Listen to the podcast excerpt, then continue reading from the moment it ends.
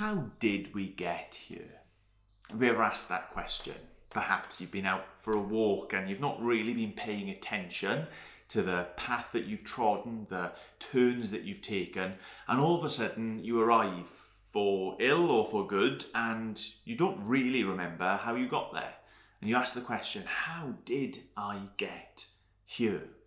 That might be the first question in terms of retracing your steps to find your way home. It might be the question that you ask because this is somewhere that you might want to bring someone else back.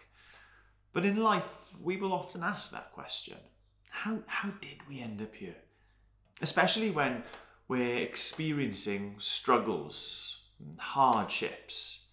How did we end up here? What decisions were made? What actions were taken? We are people hardwired to, to want to mull over and to consider what it was that led us to the place that we're in.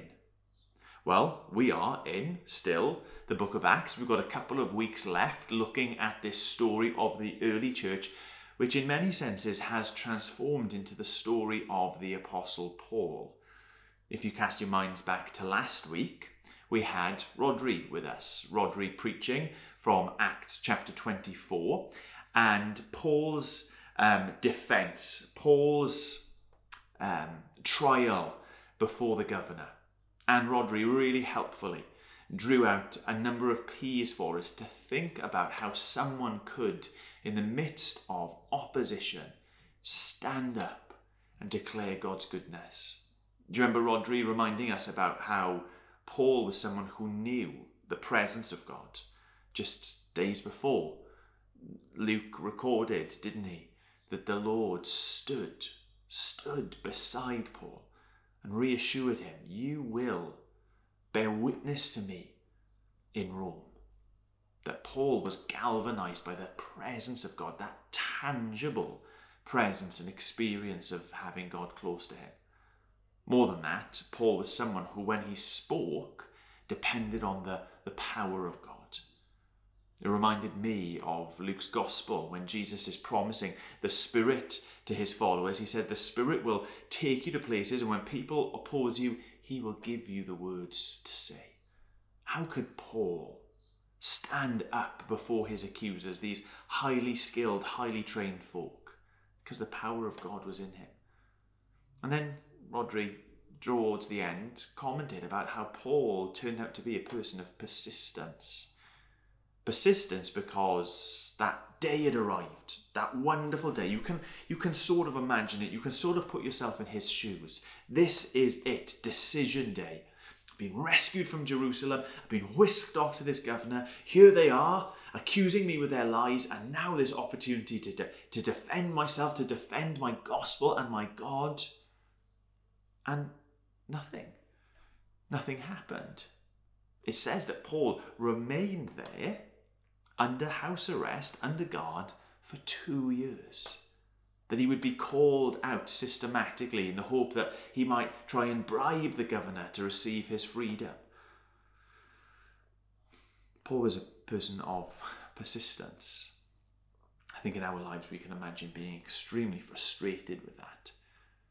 We've considered over the last couple of weeks how God makes a promise to us. God's will is revealed to us in some form, in some fashion, in some way, specifically, or, or, or the will revealed to us in His Word.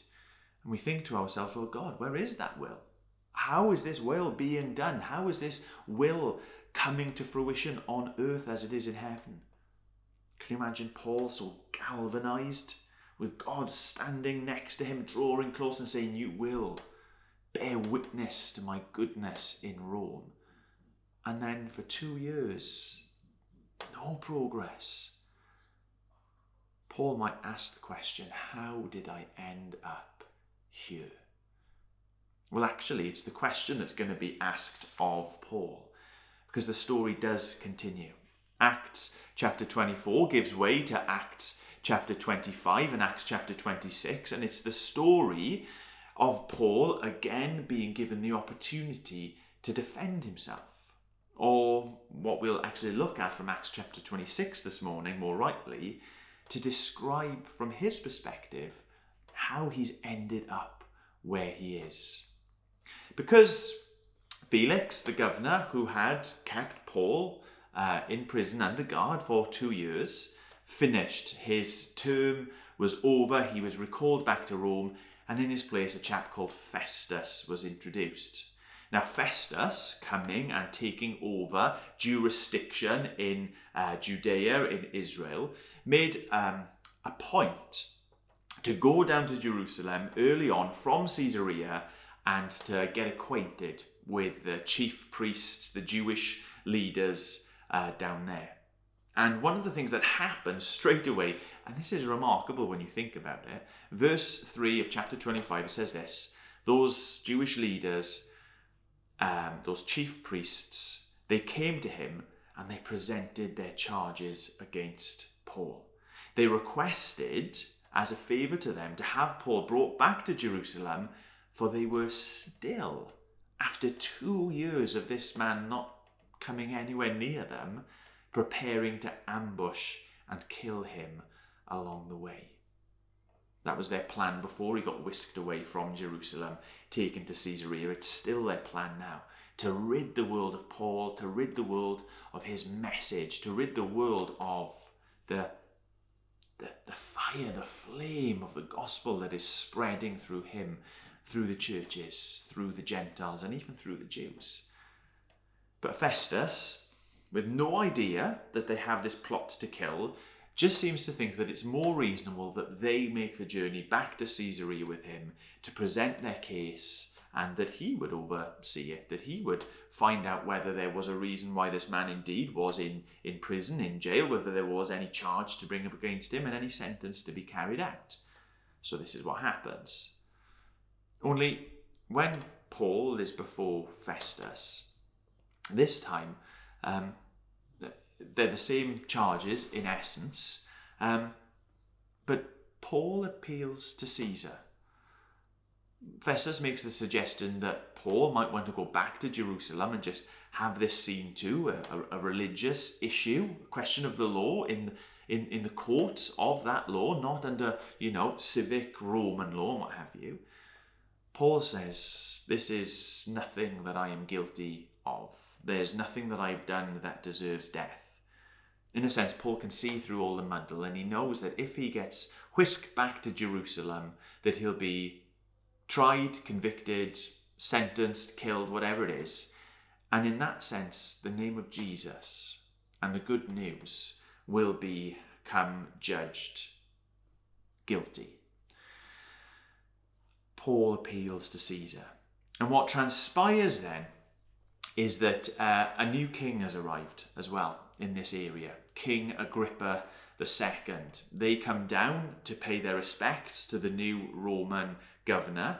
And the Roman governor Festus is sort of confused. He's wondering what it is, why it is that he's got Paul here. Paul has requested to be sent to Rome to have his case heard before Caesar, but he doesn't really know on what basis, on what grounds he's sending him to the emperor. So they come up with this idea that before Agrippa and Festus, Paul would come in and he'd be given this opportunity to, to share, to explain how is it that he has ended up here? How did he get to this place? It's a great little speech then that we read from Paul in Acts chapter 26. And as we make our way through it, I think you'll see that Paul is describing his entire life. All of the twists, all of the turns, all of the nooks and the crannies he's gone down in order to arrive in this place. So let's read together Acts chapter 26. And I'm actually going to pick it up in verse 2. This is what Paul says in his defense King Agrippa, I consider myself fortunate to stand before you today as I make my defense against all the accusations of the Jews, and especially so because you are well acquainted with all the Jewish customs and controversies. Therefore, I beg you, listen to me patiently. The Jewish people all know the way I lived ever since I was a child, from the beginning of my life in my own country and then also in Jerusalem. They've known me for a long time and they can testify, if they're willing, that I conform to the strictest sect of our religion, living as a Pharisee. And now it is because of my hope in what God promised our ancestors that I am on trial today. This is the promise our 12 tribes are hoping to see fulfilled as they earnestly serve God day and night. King Agrippa, it is because of this hope that I've had since childhood that these Jews are accusing me. Why should any of you consider it incredible that God raises the dead? I too was convinced that I ought to do all that was possible to oppose the name of Jesus of Nazareth. And that is what I did.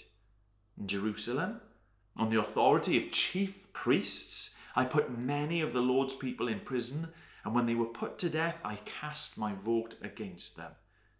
Many a time I went from one synagogue to another to have them punished. I tried to force them to blaspheme. I was so obsessed with persecuting them that I even hunted them down in foreign cities.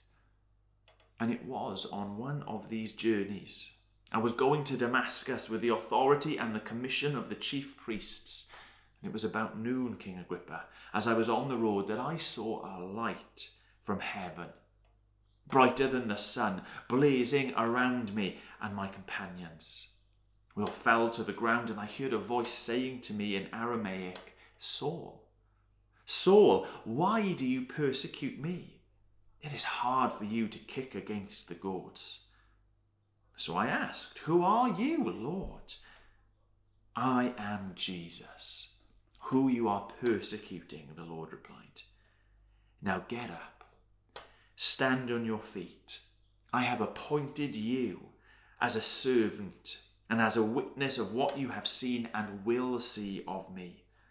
I will rescue you from your own people and from the Gentiles. I am sending you to them to open their eyes and to turn them from darkness to light and from the power of Satan to God, so that they may receive forgiveness of sins and a place among those who are sanctified by faith in me.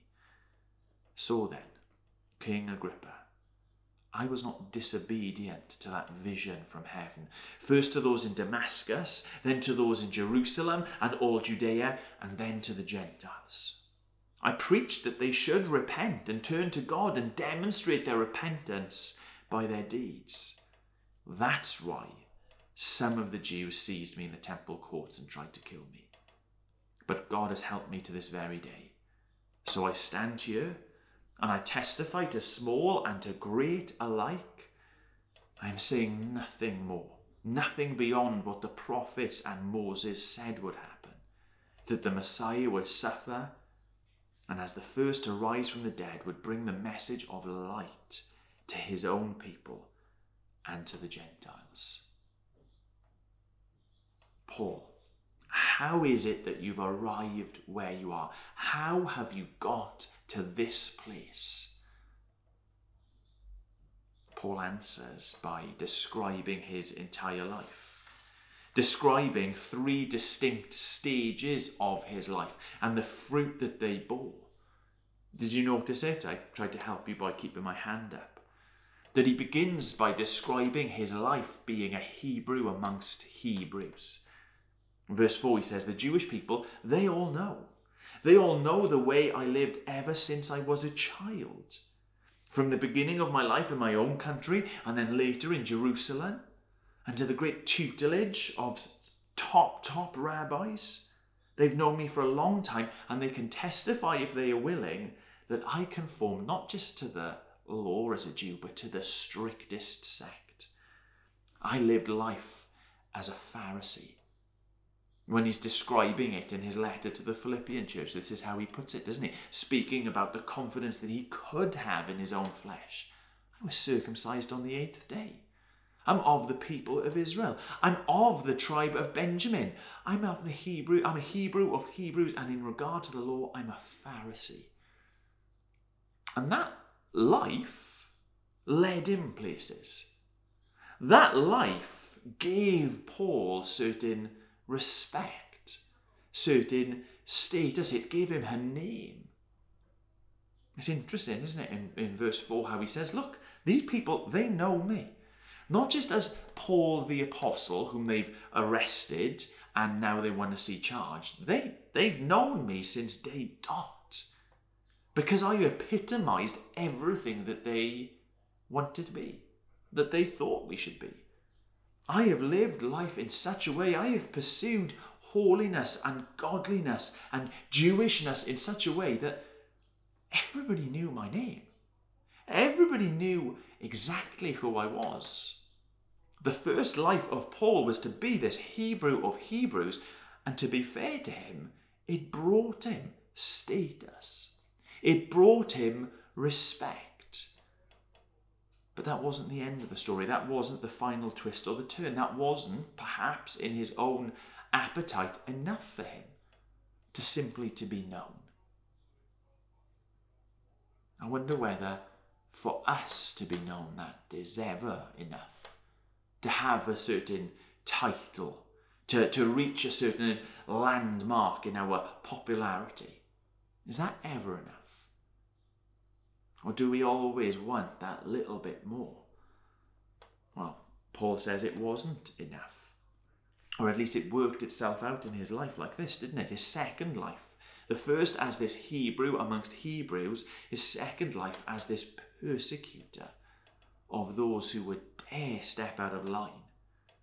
In verse 9 it says, I too, just like these who are accusing me now, I too was convinced that I ought to do all that was possible to oppose the name of Jesus of Nazareth. That's what I did in Jerusalem. I took it a step further than just being this hard-line Pharisee, this strict, this deeply religious and pious and, and holy person.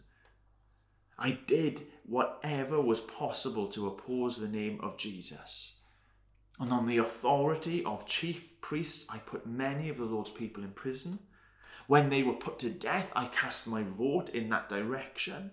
I would go from one synagogue to the other, making sure that they were punished. I tried to force them to blaspheme, to, to manipulate the situation that we had grounds to punish them and to kill them. I even went hunting them from city to city.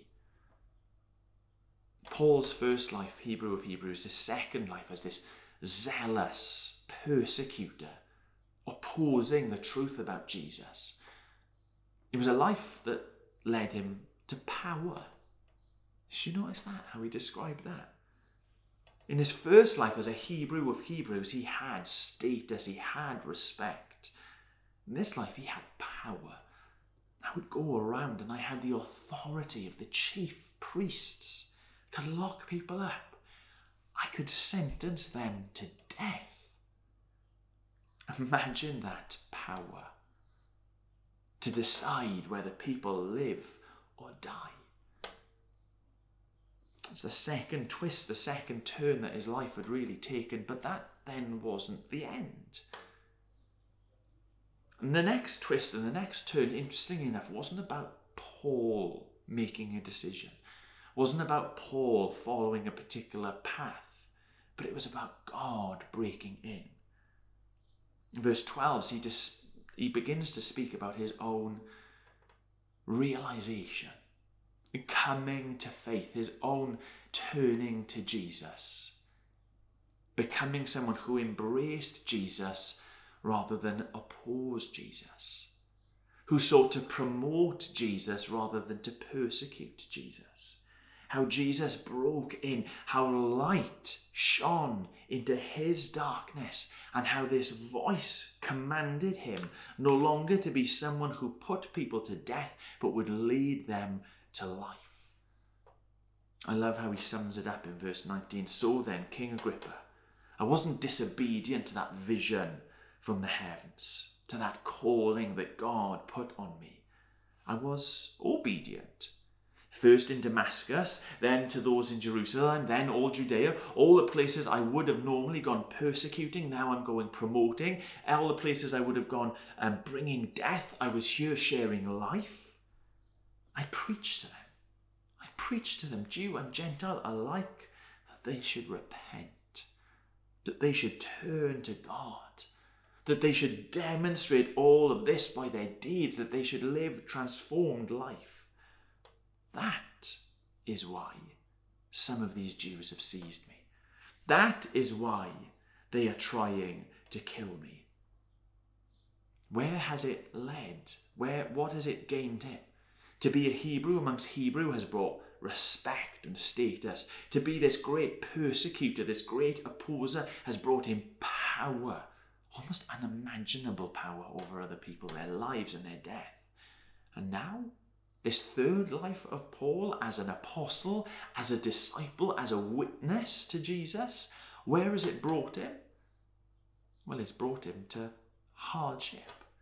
It's brought him to trial. It's brought him to suffering. It's brought him to prison and chains. It's brought him to the company of King Agrippa II.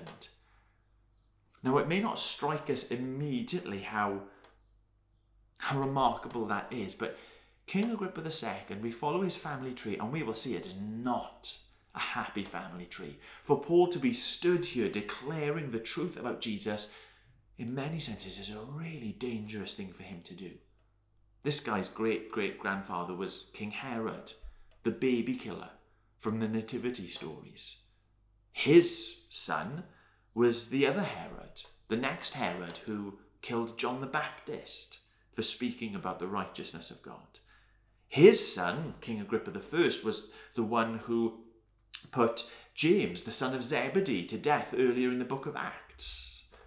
So here's the, the fourth generation of those who have sought to silence the truth about Jesus, to, to squash the hope of the Messiah out of our world. Paul has been brought here by this last life. He's a, he's a witness, he's a disciple, he's an apostle. And it hasn't brought him respect, it hasn't brought him status, it hasn't brought him power in that same sense. It's brought him chains. What do we think about Jesus? What do we think about how turning to trust in Him has shaped us or changed the direction of our lives? You hear testimonies very often, don't you, of people who are so far off the rails that Jesus quite literally, in, in like the human sense of, of the word, saved their lives. Drug addicts, violent criminals, whatever it is, that without this transformation, they would long ago have died. For most of us, it's never been that severe. It's never been that obvious. We weren't on a ro- road to an early death, to an early grave, to a life in prison, whatever it is. What do we think about Jesus and the impact that he has had in our lives? Do you know, we could say, couldn't we? Fat load of good Jesus has done me.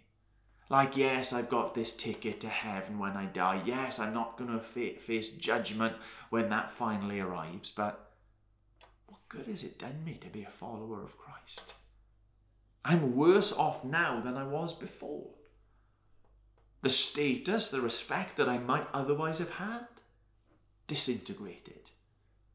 The power that I see others wielding in this world, Christ tells me not to go near. All I have is cost, hardship. Christ calls me to love my enemies. How is, how is that good news, Jesus? The apostles encourage us to be hospitable and generous, caring for strangers and for the poor and those who are hard pressed, unopposed.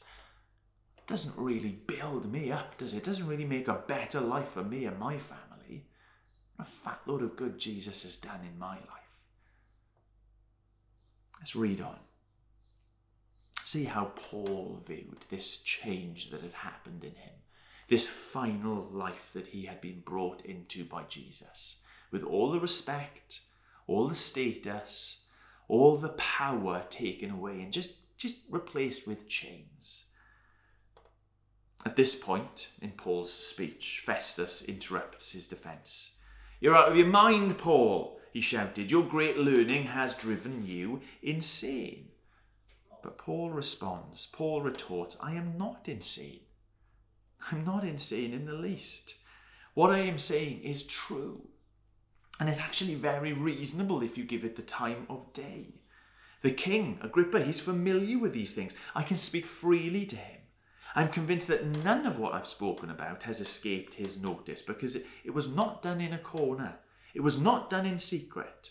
King Agrippa, do you believe the prophets? I know that you do. See, King Agrippa, actually, one of the jobs that he was given was overseeing the chief priests and the temple. He, he didn't have that Roman authority, but as the king of the area, he was given that privilege, if you like. And unlike the generations that had gone before him, he had been quite interested in Judaism and he was involved in it. Paul says, You've not missed out on any of this. The story about me, this Hebrew of Hebrews and this persecutor, you'll have heard that. The story of Jesus, you'd, you'd have heard that. You know these things. What do you say about what's happening here with me? Verse 28 King Agrippa says to Paul, Do you think that in such a short time you can persuade me to be a Christian? Perhaps he's feeling hot under the collar. He's a little bit embarrassed that Paul is putting him on the stop, on the, on the spot. But verse 29, this is how Paul replies Short time or long time, this is my prayer. I pray to God that not only you, but all who are listening to me today may become what I am, except for these chains. Paul, what good has Jesus been to you?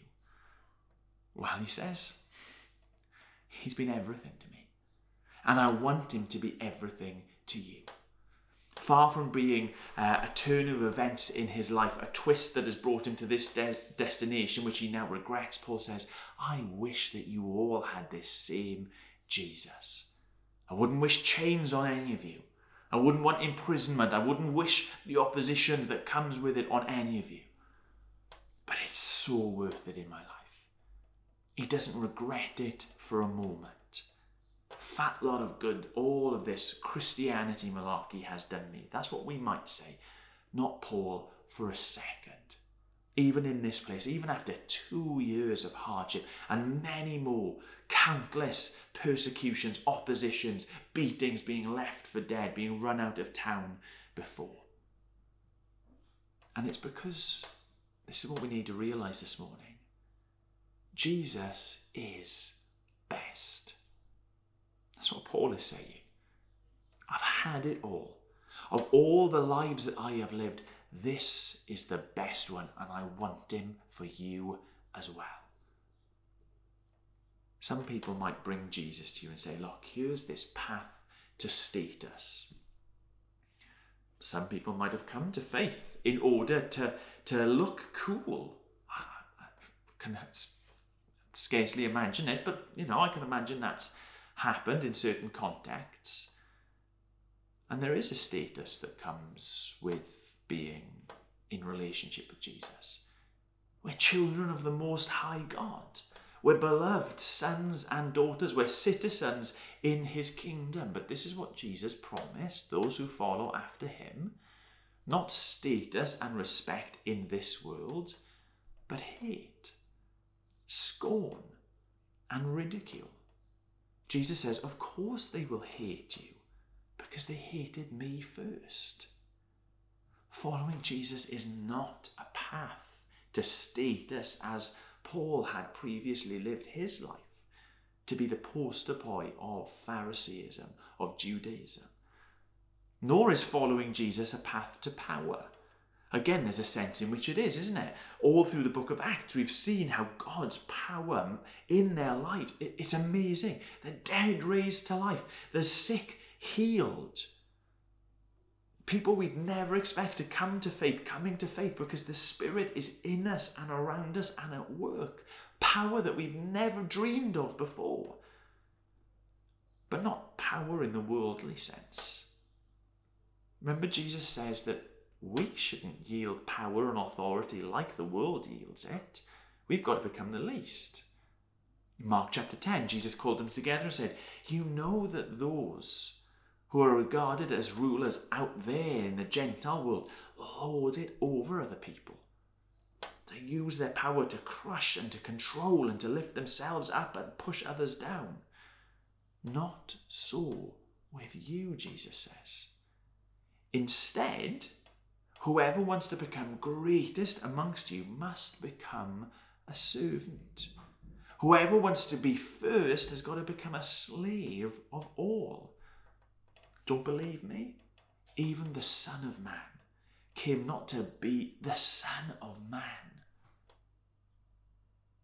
came not to be served, but to serve and to give his life as a ransom for many. What power he had used to bring life to others, not to crush them, not to put them down. But oh boy, even in spite of those things, even in spite of losing respect and status and power and authority, following Jesus, says Paul, is best. Because do you know what you get with Jesus? On top of the chains, on top of the scorn, on top of the ridicule, get peace. Following Jesus is a path to hope.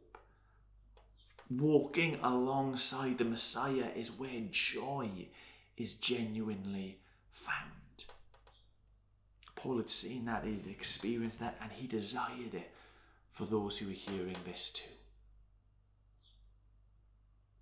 God has helped me to this very day. So here I stand testifying to great and small alike that the Messiah who suffered has risen from the dead and has a message of light and life for all people.